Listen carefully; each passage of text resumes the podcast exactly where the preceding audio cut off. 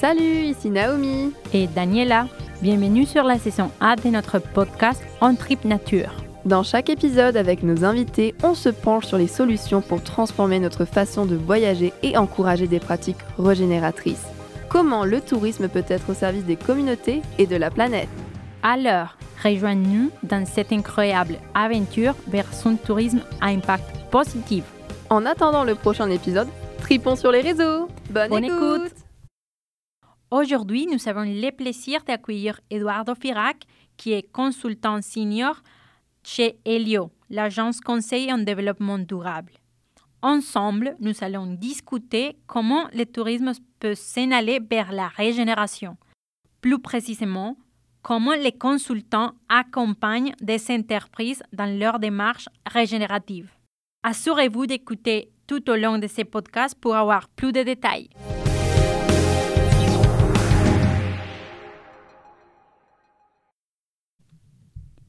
Bienvenue dans un nouvel épisode de la saison 1 de notre podcast sur le tourisme régénératif. Aujourd'hui, nous plongeons dans les concepts et les pratiques du tourisme régénératif guidés par un expert renommé dans les domaines, Michel Holiday. Nous avons le plaisir d'avoir eu une discussion approfondie avec Michel Holiday, une figure reconnue dans le monde des pratiques régénératrices. Michel nous a expliqué les tenantes et aboutissantes du tourisme régénératif et de son potentiel transformateur. Cet épisode est un résumé en français des enseignements captivants de Michel, enregistré en anglais par des raisons pratiques.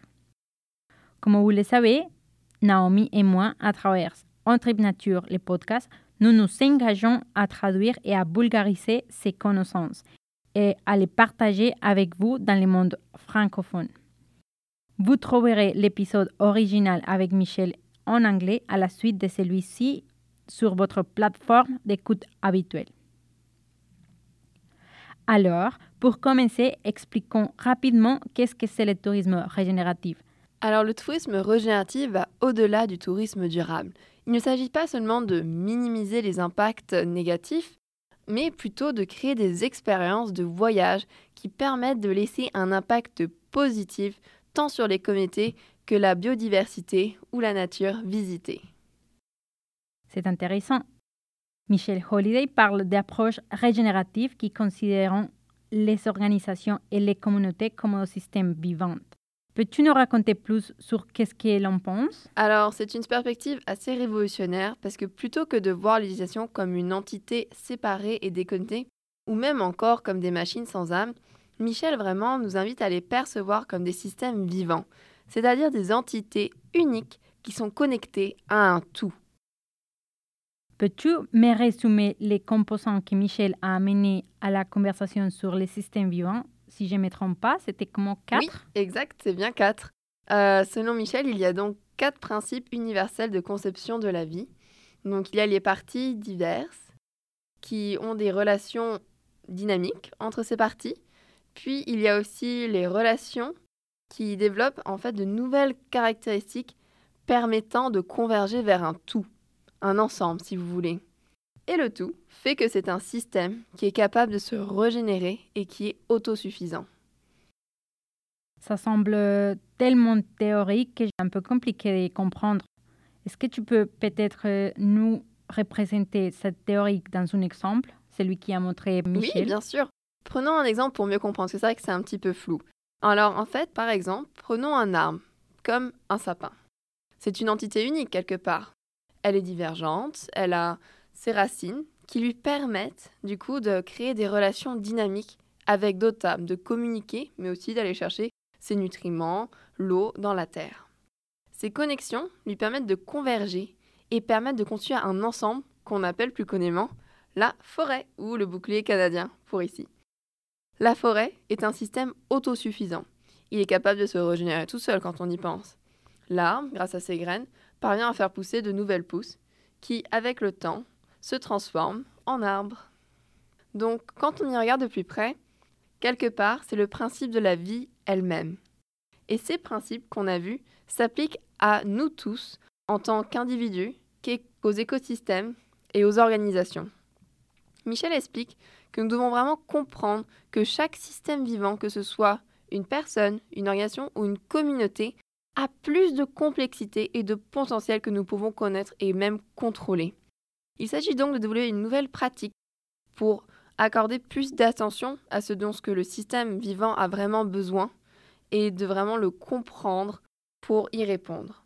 Cela change vraiment la donne aussi dans la manière dont nous devons aborder la question du tourisme. Dans l'entretien que nous avons eu avec euh, Michel, nous avons aussi amené le sujet du tourisme durable. Nous avons expliqué notamment les différences entre le tourisme durable et régénératif. Peux-tu nous en dire plus? Michel Holiday a également abordé cette différence entre le tourisme régénératif et le tourisme durable. Le tourisme régénératif va, comme on disait, au-delà de simplement maintenir les choses comme elles sont. Il cherche à générer des bénéfices, à soutenir la régénération plutôt que de simplement minimiser les impacts ou de préserver, comme on dit, ou de faire la course au net zéro. Ici, on veut laisser un impact positif à la communauté et aussi à la biodiversité, en fait sur tout le système, si vous voulez. Michel souligne que les actions en tourisme régénératif n'ont pas été effectuées par les touristes eux-mêmes, mais plutôt par les communautés locales. Les visiteurs sont invités à participer à des schémas déjà créés par la communauté. C'est comme si le tourisme régénératif était une invitation à contribuer à une histoire plus vaste, à participer à quelque chose qui dépasse le simple fait de visiter un endroit. Hmm, d'aller plus loin. Michel parle également de l'importance de la participation communautaire. Comment se traduit-il dans le contexte du tourisme régénératif? Donc c'est vrai que Michel met vraiment de l'avant la collaboration. Il faut que les membres d'une communauté soient motivés et les membres volontaires se rassemblent pour comprendre tout simplement l'histoire unique de leur lieu, les besoins de cet endroit et de cette manière créer des approches créatives et authentiques pour le tourisme. C'est vraiment une approche holistique si l'on veut, c'est-à-dire qui prend en compte une chose en sa totalité, qui analyse les choses sans les diviser en parties. Donc on regarde le système global. Et pour le tourisme, ça implique que la communauté est au cœur dans la prise de décision.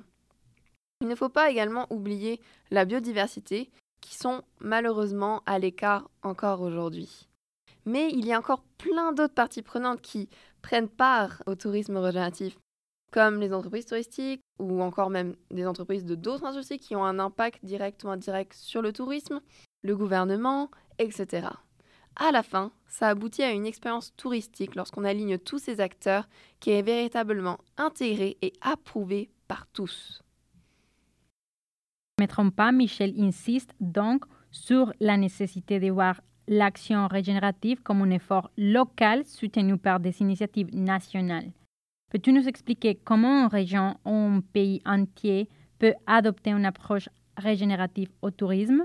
Donc Michel ici voit vraiment un rôle clé pour les organisations régionales de tourisme au Canada, ou on peut aussi appeler ça des offices de tourisme, comme Destination Canada, euh, Destination Québec Cité, Tourisme Montréal, donc elles peuvent soutenir l'action locale en créant une coordination nationale, celles qui vont guider ce changement. Michel mentionne aussi particulièrement le cas de Fogo Island, qui est un exemple concret de la vision de Michel en action. Pour ceux qui découvrent Fogo Island, la plus grande île large des Terre-Neuve et Labrador, il est essentiel de comprendre qu'elle transcende le simple statut de destination touristique.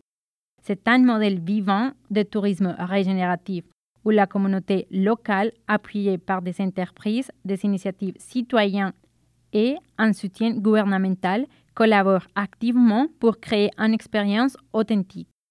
Au cœur de cette approche se trouve la communauté, se réunissant régulièrement pour définir ses aspirations collectives et développer des offres touristiques alignées sur ses valeurs. Revenons un peu en arrière dans l'histoire. Confrontée au défi de la surpêche et aux restrictions gouvernementales, la communauté a connu une période de déclin sans perspective claire pour l'avenir.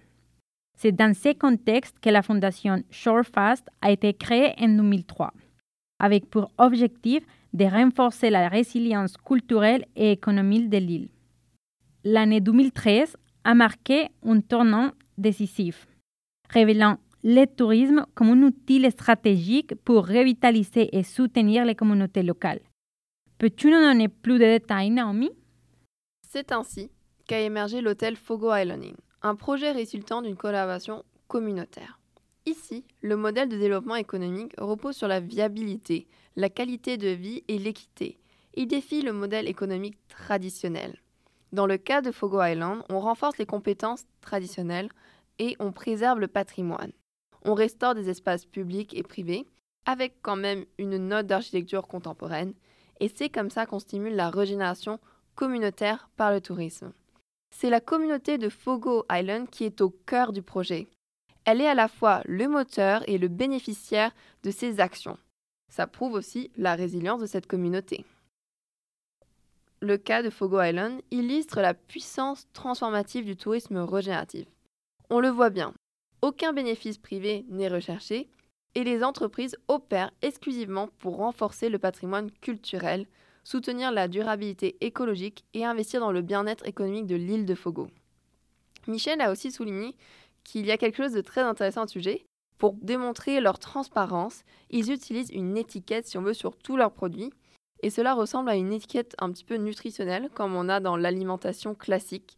Mais ici, elle indique d'où proviennent tous les composants d'un meuble, qui l'a fabriqué, et comment les coûts ont été répartis pour assurer et montrer sincèrement que tout est produit d'ici, tout simplement bah, de là-bas, en l'occurrence. C'est vraiment une approche transparente et fascinante. Imaginez savoir combien est allé à la personne qui a fabriqué la chaise et combien est allé à la personne qui a coupé les voies. C'est une manière ignorante de souligner la durabilité économique de l'endroit et de s'assurer que tout vient vraiment de là-bas. C'est inspirant de voir comment la communauté locale est au cœur de cette expérience. En conclusion, que pouvons-nous retenir de la vision de Michel Holiday pour le tourisme régénératif? Michel nous invite donc à repenser le rôle du tourisme dans notre monde en constante évolution. Si chaque secteur, en particulier le tourisme, s'engage dans des conversions courageuses, nous pouvons contribuer à un avenir plus régénératif. En fin de compte, le tourisme régénératif nous incite à être des invités respectueux, à participer aux histoires des lieux que nous visitons et à contribuer à créer des expériences de voyage qui sont authentiques. C'est une question de choix éclairé en tant que voyageur, de participer à des initiatives locales, de respecter la biodiversité et pour de cette manière contribuer à une nouvelle histoire de voyage. Merci à Michel Holiday pour ses enseignements inspirants. Si vous souhaitez écouter la version originale en anglais de cet entretien, vous le trouverez à la suite de celui-ci sur votre plateforme d'écoute habituelle. À très vite. Merci beaucoup pour votre écoute. J'espère que cet épisode vous aura amené des réflexions et aussi des solutions, qu'il vous aura inspiré à opter pour un tourisme régénératif. Si toi aussi tu veux changer les codes du tourisme, soutiens-nous. C'est très facile. Tu peux laisser une note positive sur notre podcast et le partager à ton réseau. En attendant le prochain épisode, tripons sur les réseaux. Merci et, à, tantôt.